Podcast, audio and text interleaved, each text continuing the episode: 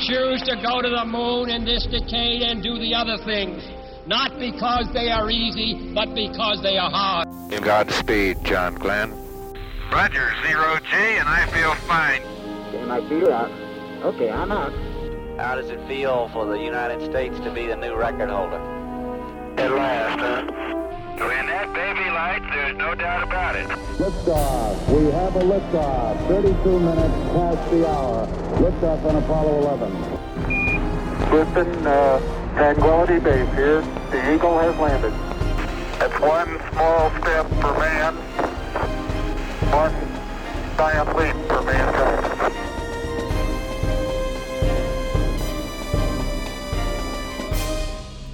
Hello and welcome. This is Michael Annis, and you're listening to episode three hundred three of the Space Rocket History Podcast. And now, Apollo fourteen, Commander Alan B. Shepard, Junior, Part three.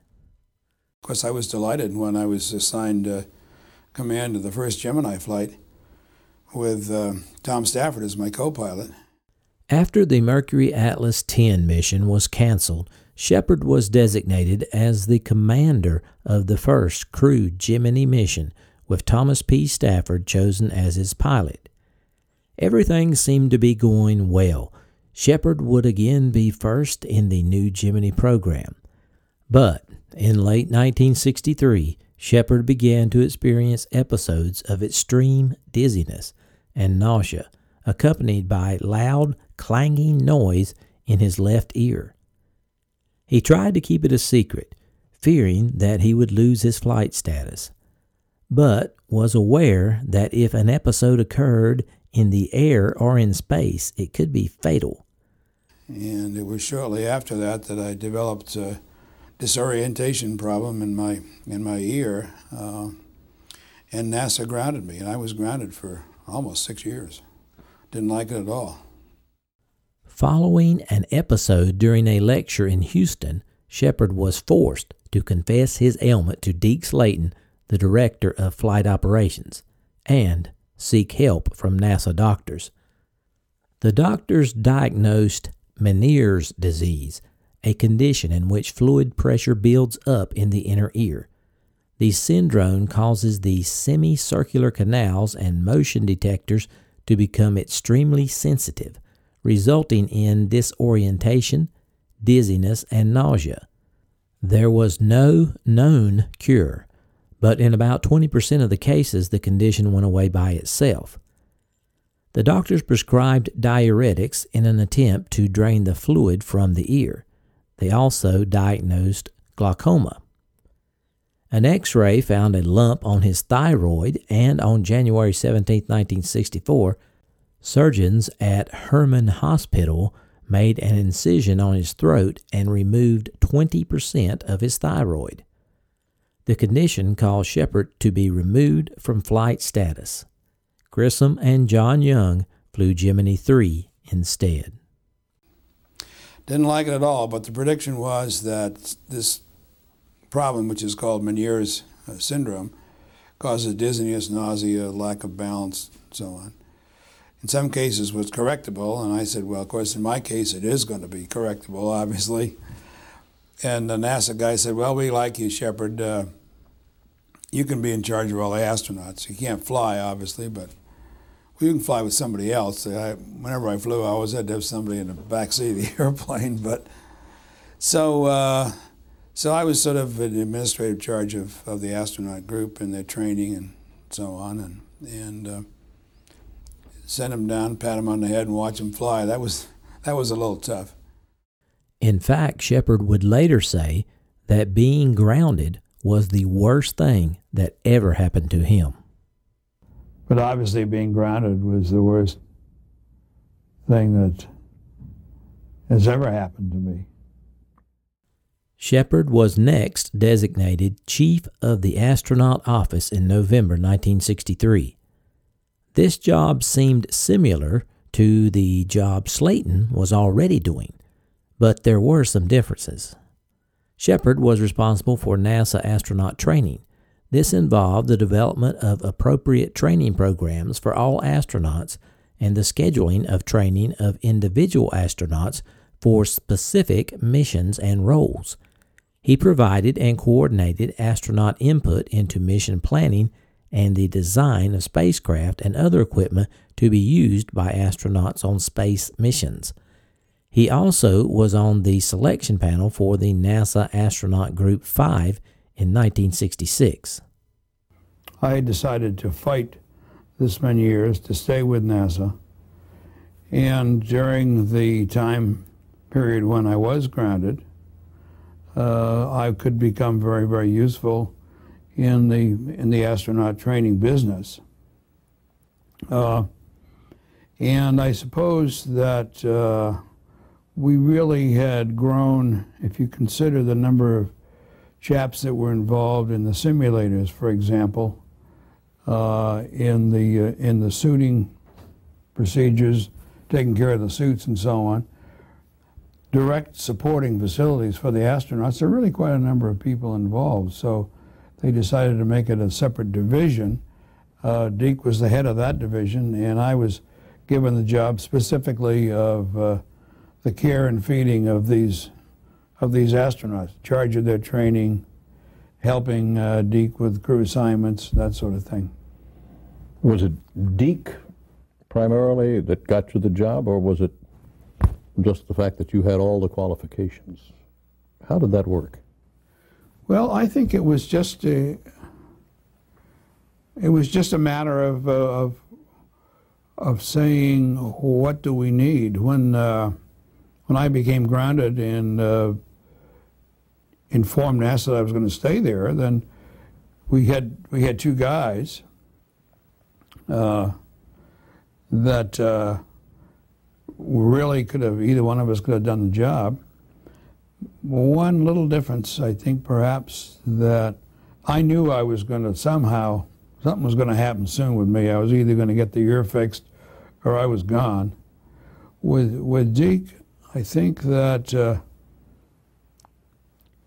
he more was more or less resigned at that stage to the heart murmur business. And the medics keep would keep giving him a bad time about that. So I think it was really that Deke probably was in more of a long-term commitment than in my particular case. So I think that's really why, really over and on what we established. A, and, you know, we just talked it over with, with uh, Kraft and uh, and Gilruth, and they sort of agreed that was a, a good selection. So Slayton and Shepard got the reputation of running a tight ship with the astronauts, and this is when Shepard earned the nickname of the Icy Commander. Well, of course, Deke and I were both mad because we were grounded. Uh, we'd both been training as astronauts. We knew where every skeleton was in the whole process. And we just wouldn't let those guys get away with anything. I mean, we knew what they had to do, we knew how they had to do it, and if they weren't doing it, then we would bring them in and tell them about it. Uh, maybe I was a little more forceful than I would have been normally, because being grounded, I believe they called me the Icy Commander or some friendly term like that. But uh, steely-eyed. Oh yeah, oh, yeah. we yeah we knew where we knew where all. Uh, all the skeletons were. And knowing that, in a very peculiar way, from a NASA point of view, perhaps it was for the betterment of the space program that you and Deke both were doing what you were doing at the time you were doing it. Did you ever think of that? Well, I think certainly uh, there was need for coordination. There was need for uh, representation at executive level. Uh, other other chaps could have done the job uh, perhaps equally as well, or perhaps even better. But uh, it seemed like it seemed like we turned out some pretty good crews. During this period, Shepard's secretary had several headshot photographs taken of him, posed with various expressions on his face. She would post these on the door to his private office with a sign which said, "Mood of the day." Visitors could then look at the photo to decide whether it was a good time to talk to him or not. Shepard seemed to have a dual personality, one as Smiling Al and the other as the icy commander. While serving as the chief of the astronaut office, Shepard spent much of his time investing in banks, wildcatting, and real estate. He became part owner and vice president of Baytown National Bank and would spend hours on the phone in his NASA office overseeing it. He also bought a partnership in a ranch in Weatherford, Texas, that raised horses and cattle. Then, in early nineteen sixty-seven, Shepard had to deal with the tragedy of Apollo one, a flight that he might have been assigned to, if not for his illness. Apollo one came as a real shock, no question about it. It came as a shock because it was unexpected. And I'll get into the reasons for it being unexpected a little bit later. But to lose a crew in a ground test, I mean, they're still sitting there on the ground. To lose a crew really woke everybody up. And that was important because all of us, every single one of us, and Deke and I discussed this, unfortunately after the fact, but we were part of a group that had gone through Mercury, had gone through Gemini. Uh, man, uh, we're leading, we're beating the Russians. Uh, you know, nothing can go wrong.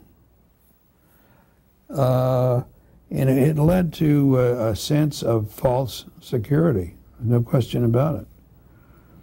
I, Deke and I remember talking about it. Gus would come back and he had a had a complaint about this. He said, this is the worst spacecraft I've ever seen, and complained about that. And of course, he was complaining to engineers as well as to Deke and to me.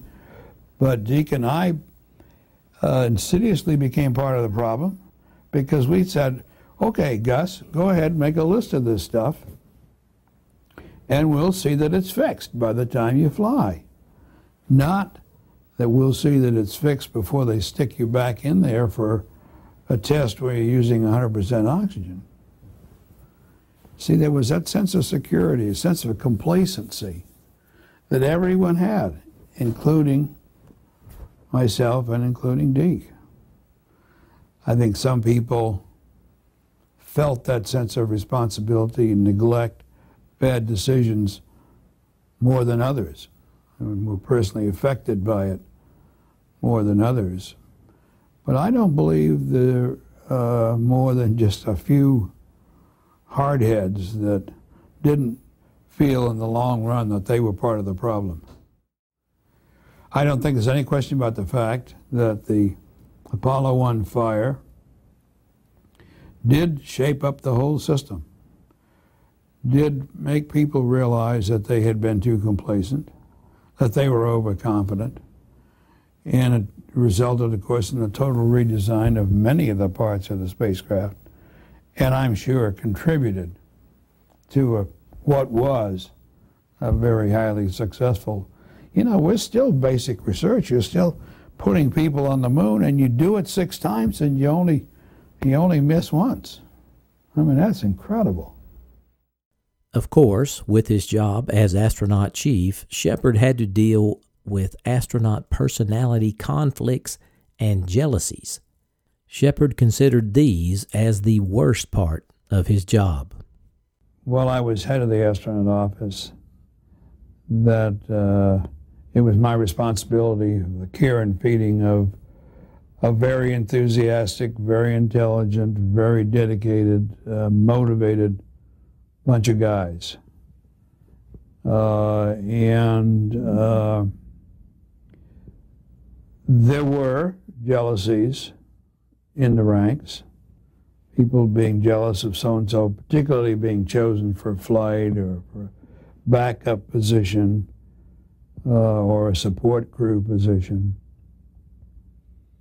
And uh, there were instances where fairly harsh discussions were, were taken to sort of straighten things out. It said, hey, look, uh, Deke and I are running this program, and this is the way it's going to be run, and we're sorry, but eventually you'll be treated fairly.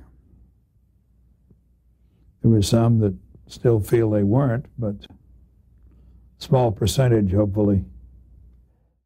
Finally, in nineteen sixty-eight, things began to look up for Alan Shepard. Tom Stafford stopped by Shepard's office one day and told him that an otologist in Los Angeles had developed a cure for Meniere's disease.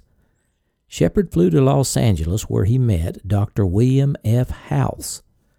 House proposed to open Shepard's mastoid bone and make a tiny hole in the endolymphatic sac. A small tube was inserted to drain excess fluid. The surgery was conducted in early nineteen sixty-nine at Saint Vincent's Hospital in Los Angeles, where Shepard checked in under the pseudonym of Victor Paulos. The surgery was successful, and Shepard was restored to full flight status on May seventh, nineteen sixty-nine.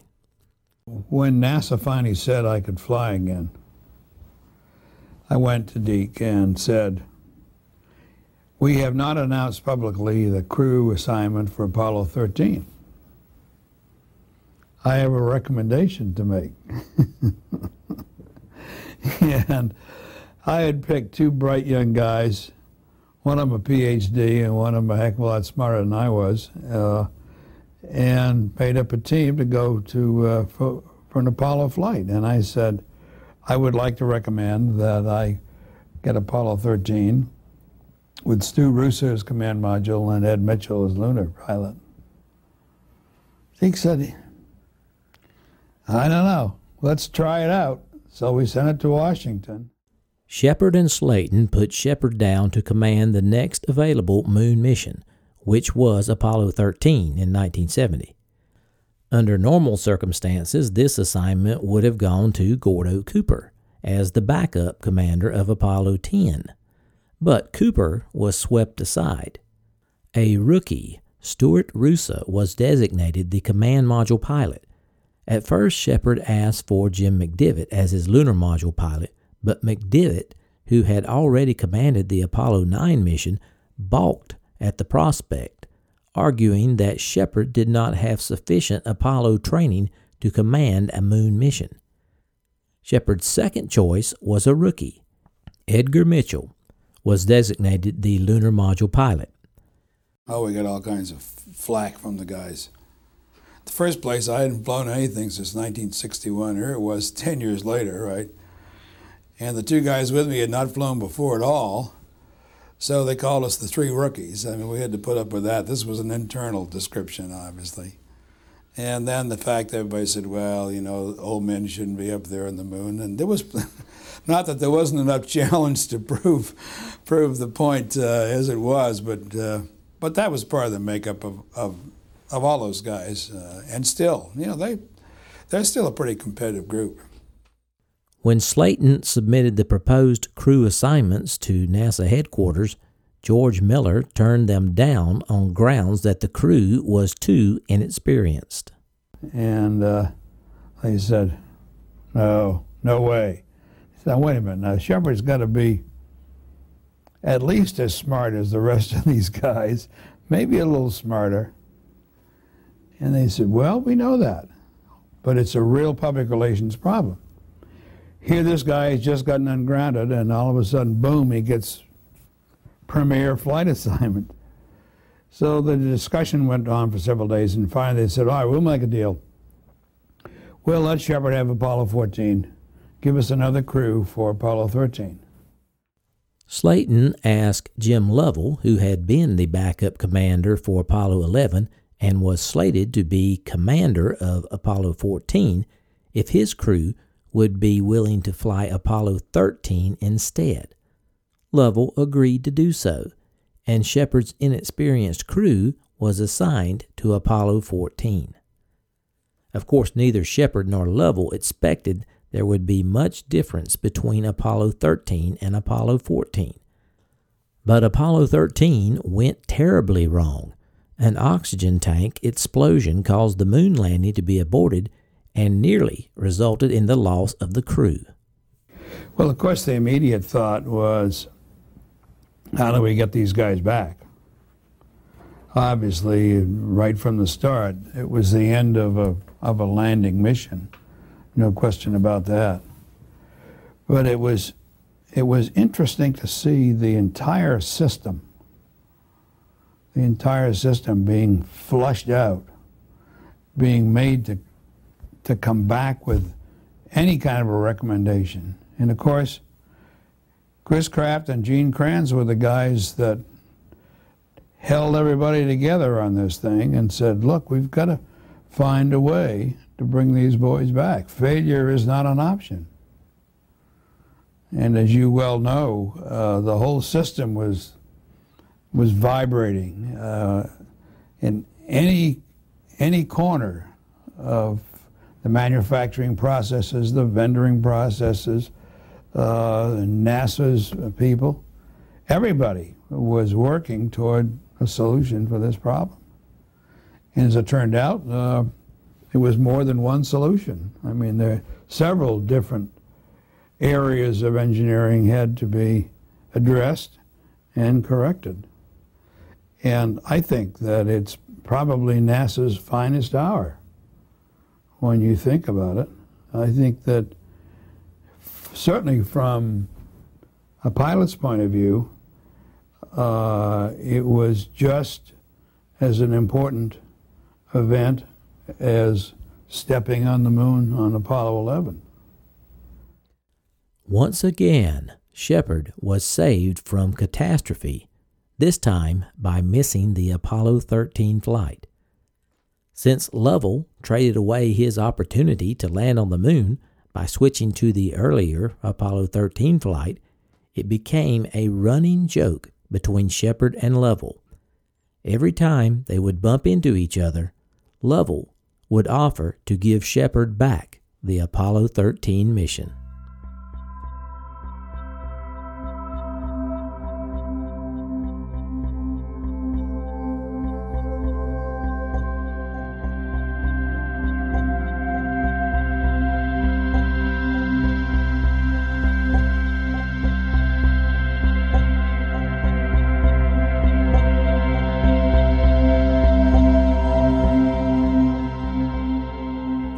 Salutations from the foothills of North Carolina. This is Michael Annis, your host, and I wanted to say thanks for listening to episode number three hundred three of the Space Rocket History Podcast, entitled Apollo fourteen, Commander Alan B. Shepard, Junior, Part three.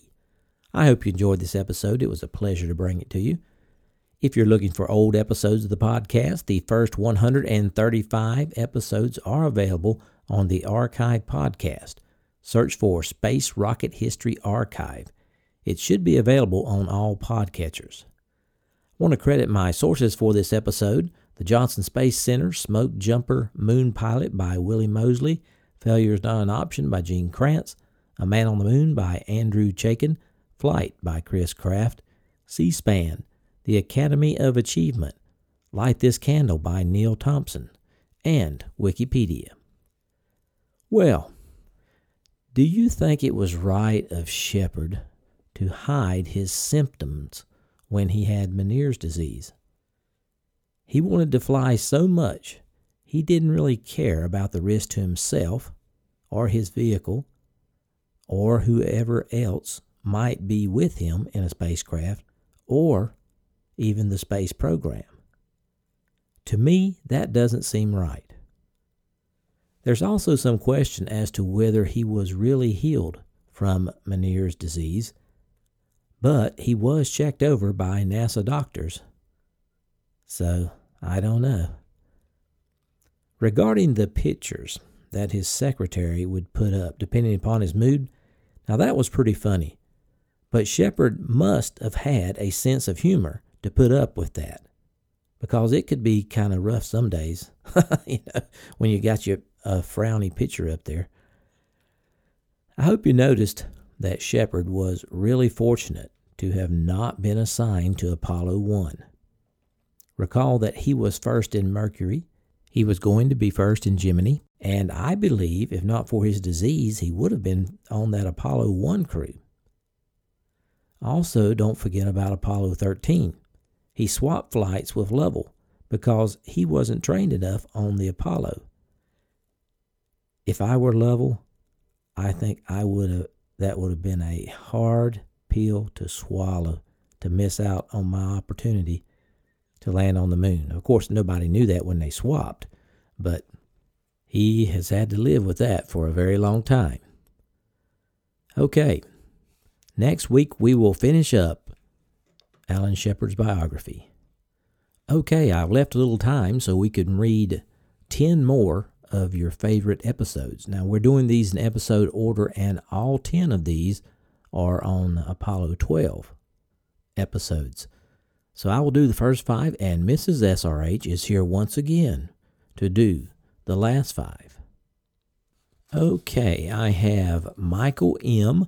from Australia, and he liked episode two hundred thirty-seven, which was Lunar Module Pilot Alan Bean, the artist. And uh, an excerpt says, "I don't think anyone could have presented a more respectful, informative, and final tribute about Alan Bean as you did, and that's why it's my favorite podcast." Thank you very much, Michael. That's nice of you to say. Martin G. from Australia also liked episode two forty-one and two forty-two, the launch of Apollo twelve, and he picked these because Pete Conrad's crews sounded like they were truly loving their work, and for the excellent explanation of John Aaron's legendary call, "Flight, try S C E to A U X. I even have a fridge magnet of the call on my locker at work."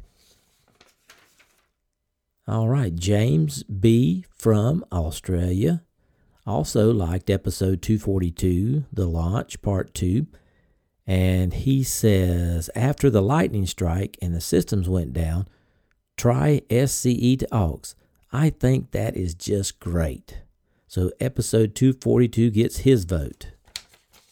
And we have Herman A., also from Australia, and he liked episode two forty-two, The Launch.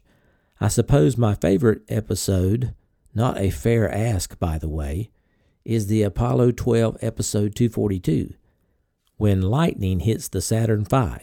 Wow, I have referred this episode to so many friends.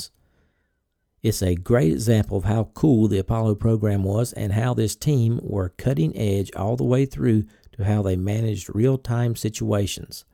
The Apollo twelve team are gun, and the team on the ground were too." All right, thank you, Herman.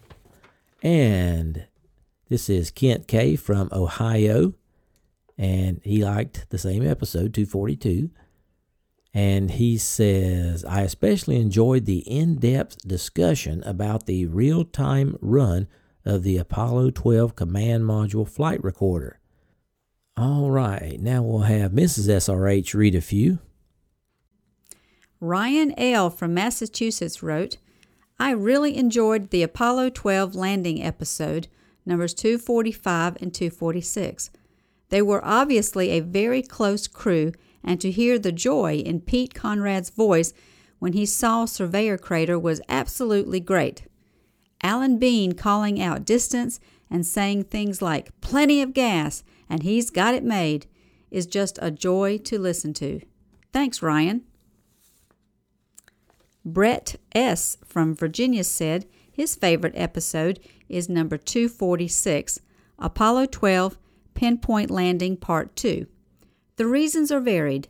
The understanding of the scale of the work, which went into putting the men exactly in that spot when the lunar module pitched forward and Conrad seized the target.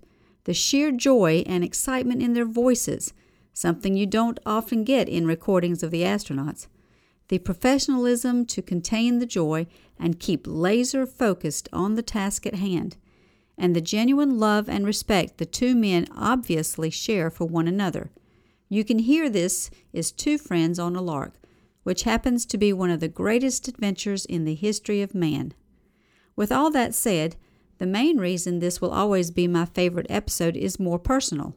When driving around town with my four-year-old son, I will often put on podcasts. He will occasionally hear something which sparks the inevitable "Why?" from the back seat. It rarely leads to much but idle chatter. Then one day he heard your voice mention the snowman. His ears immediately perked up, and I was pelted with questions to how a snowman could be on the moon. This led to a discussion of craters and how they formed, which turned into a trip to the Air and Space Museum in Washington, D C, where he saw the Space Shuttle Discovery. Now he's an absolute nut for anything related to rockets and astronomy and exploration. When he also learned there was once a lunar module and command module nicknamed Snoopy and Charlie Brown, also thanks to your podcast, he was hooked. He says the change in his piggy bank is to save up for space camp when he turns eleven. Thanks for sharing that, Brett. Tom C. from Ireland said, "My favorite episode is without a doubt Episode two forty-six, Apollo twelve, Pinpoint Landing Part two. Right down the middle of the road. You did an outstanding job on this episode, giving fantastic coverage of the landing. I felt like I was riding along with Pete and Al right there in Intrepid. It was amazing." Thanks, Tom. Magnus B. really enjoyed number two forty-six, Apollo twelve, Moon Landing Part two. Fantastic crew coordination while be, being friendly to each other. Thanks, Magnus. And Blair C. from New Zealand, New Zealand chose Episode two fifty-three, Apollo twelve, Moonwalk two, Part four. The reason why is because of the camaraderie between the crew. They sure sound like a bunch of fun guys. Thanks, Blair, for sharing. All right, I want to thank everybody that sent in their favorite episode, and we certainly have enjoyed reading them. We have one more batch to read next week, and then we should be finished. All right, for those of you who are enjoying the content provided here, you may have noticed that we don't have any commercials or ad revenue, nor do we have a government grant or a corporate endowment. We are entirely listener-supported. Please consider supporting the podcast if you're financially able. To support the podcast, go to the homepage, space rocket history dot com, click on the orange Donate button to make a one-time donation, or the Patreon link to make small monthly donations. All donors are rewarded with their name on the donors page at the level they choose to donate, as well as being entered into the weekly giveaways. All right, uh, this week we were a little low on support. We had two donors, and we certainly appreciate them very much. First, we had Baron Duda Moonshot from Australia, donated at the Apollo level, and I'm sorry if I mispronounced that name. And then we had Ben K. from California, sent in another donation this year and moved to the commercial level with rocket emoji. Thank you, donors, we appreciate that. Sadly, we lost three Patreon donors when May changed to June, so we are back down to two hundred twenty-two Patreon donors. It's been a tough week financially for the podcast. Our total donors for twenty nineteen have reached three hundred forty-six, with a goal of reaching six hundred in twenty nineteen. For the three hundred forty-six of you who have already donated for twenty nineteen, I certainly appreciate it. This week we are giving away the S R H logo magnet to one of our lucky donors. Here's Missus S R H with the winner. Hello, everyone. I am happy to announce the winner of the Space Rocket History logo magnet. I randomly selected Zachary Mashman. Zachary Mashman, if you would email us, Mike at space rocket history dot com, and tell us your address, we will mail this out to you. Apologies if I mispronounced your name. Okay, folks, that's all we have for this week. I will try to have episode three hundred four posted by next Thursday. So long for now.